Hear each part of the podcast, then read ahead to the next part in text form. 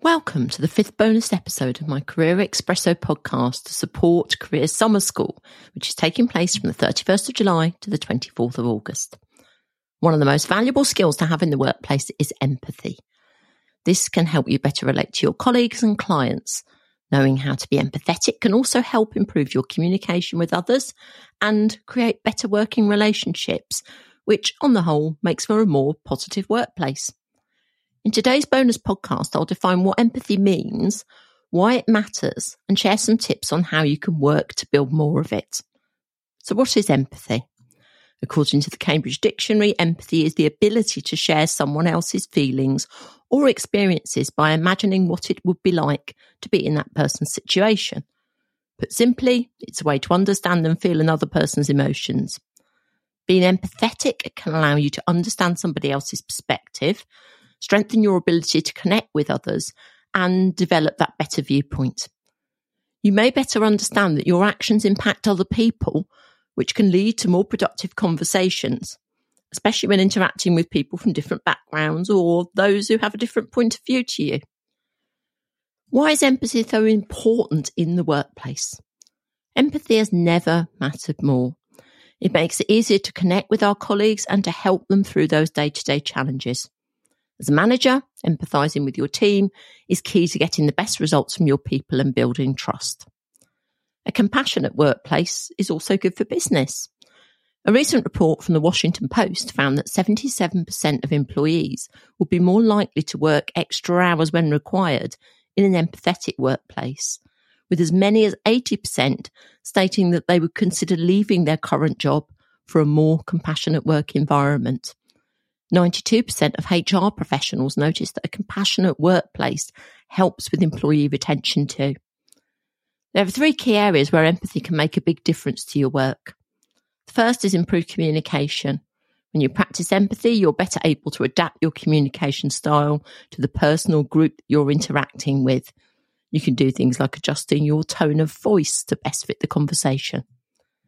Two, it strengthens work relationships. You can become a better team member and collaborator when you use empathy. Empathy helps you to understand your colleagues' backgrounds and perspectives, which in turn builds rapport and promotes trust.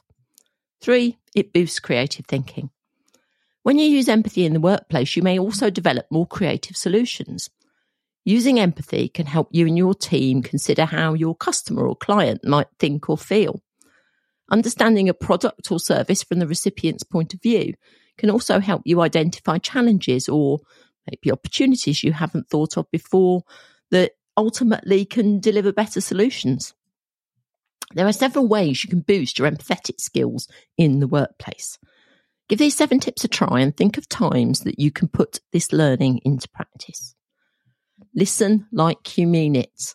This one sounds very simple, but it can take practice to listen actively to another person's side of the conversation. Your mind might be on another work task or maybe on your phone. Try to focus totally on what the other person is saying. Put yourself in their position and imagine how you would feel. If your team feels they can talk openly, this will lead to a much more positive workplace culture. Listen to episode seven of my podcast if you want to learn more about different listening styles. I'll pop a link in the show notes. Train your brain. Like developing any other skill, you can't learn to empathize with others overnight, but you can train your brain to think empathetically. Reading books or traveling to a new place is a great way to train your brain to walk in someone else's shoes. Learn to recognize bias. Unconscious bias means we react without thinking. Unfortunately, bias is difficult to unlearn, but you can become aware of your own bias and ensure this doesn't impact your decision making or, in fact, your ability to empathize. You should never ignore or dismiss how someone is feeling because you're, you view them in a certain way, maybe, or you've got a preconceived opinion of how they might think or behave. Don't always assume the worst. An employee might be struggling with a particular task, policy, or workplace rule.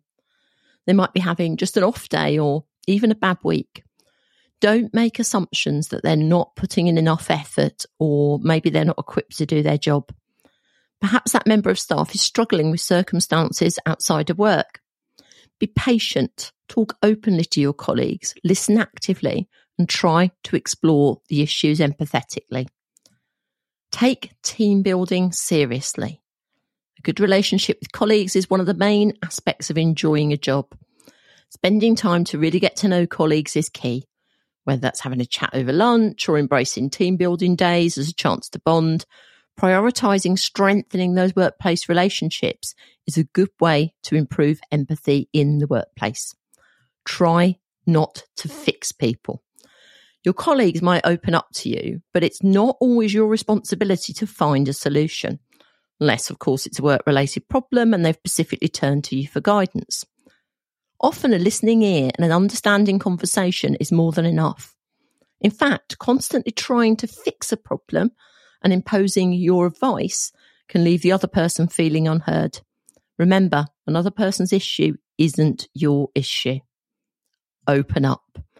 You can't expect colleagues to show vulnerability if you don't open up yourself. Showing your human side and sharing your own worries, stories, and emotions with your team counts.